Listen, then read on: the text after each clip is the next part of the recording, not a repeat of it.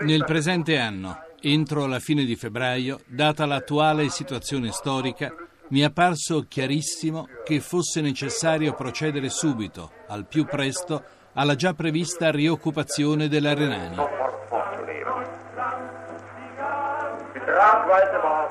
sofort